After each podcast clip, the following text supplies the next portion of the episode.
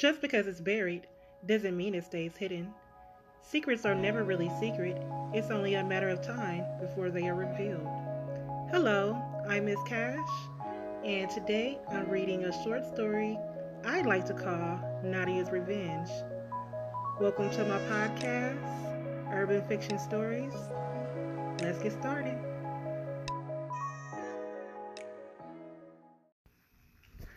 This story is from Urban Short Stories, and I found this book on Wattpad. So let's begin. Killing me softly with his song, killing me softly.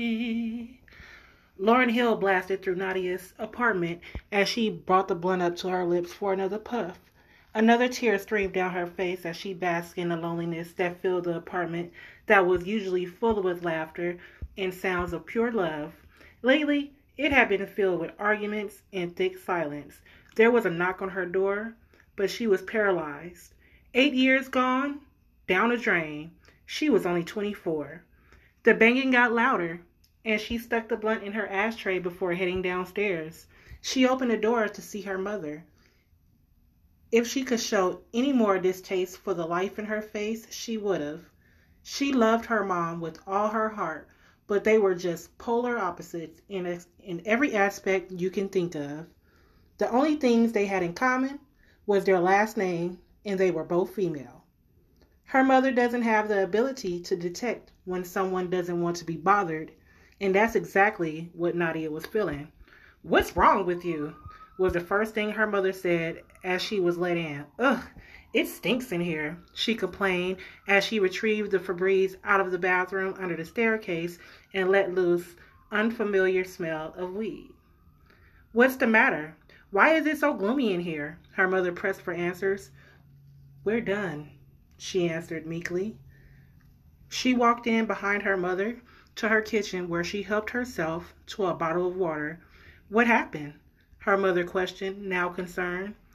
Nadia took her time to explain how her and Ty drifted apart due to them both working full times, sometimes overtime. When they both had time together, they were both drained, or so she thought. She recently found out that he was cheating on her on and off for months. That was her breaking point. She was willing to make things work, but infidelity is where she gave up.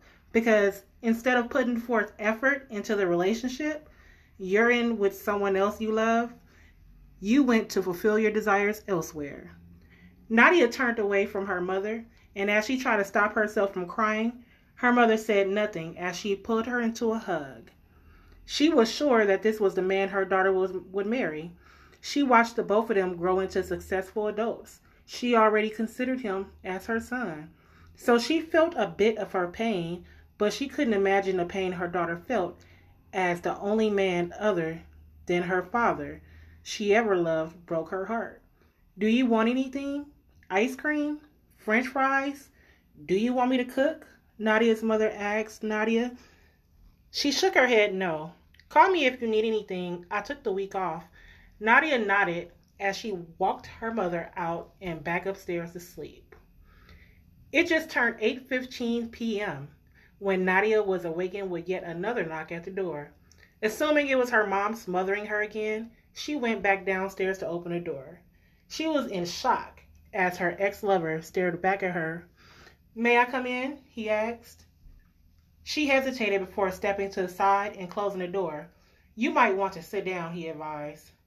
She sighed and sat down in the love seat as he sat from the couch in front of her.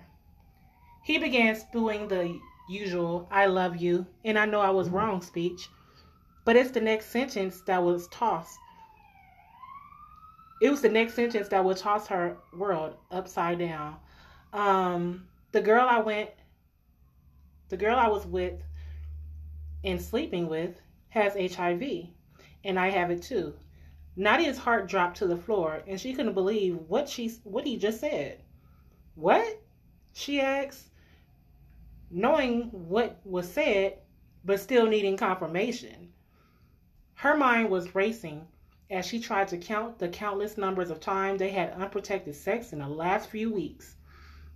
Before she knew it, she had the gun she kept inside the table beside her love seat aimed at his head. Nadia, put the gun down, he pleaded with his hands in surrender. He knew Nadia was crazy, but he knew he had to tell her wasn't something you can be sick. I'm sorry. He knew Nadia was crazy, but he had to tell her, and this wasn't something you said over a telephone call.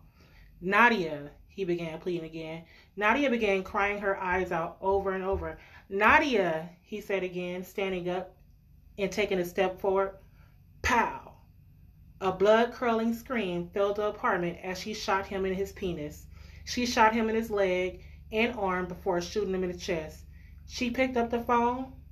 I just killed my ex. The end. I hope you enjoyed the story. Come back tomorrow for another one.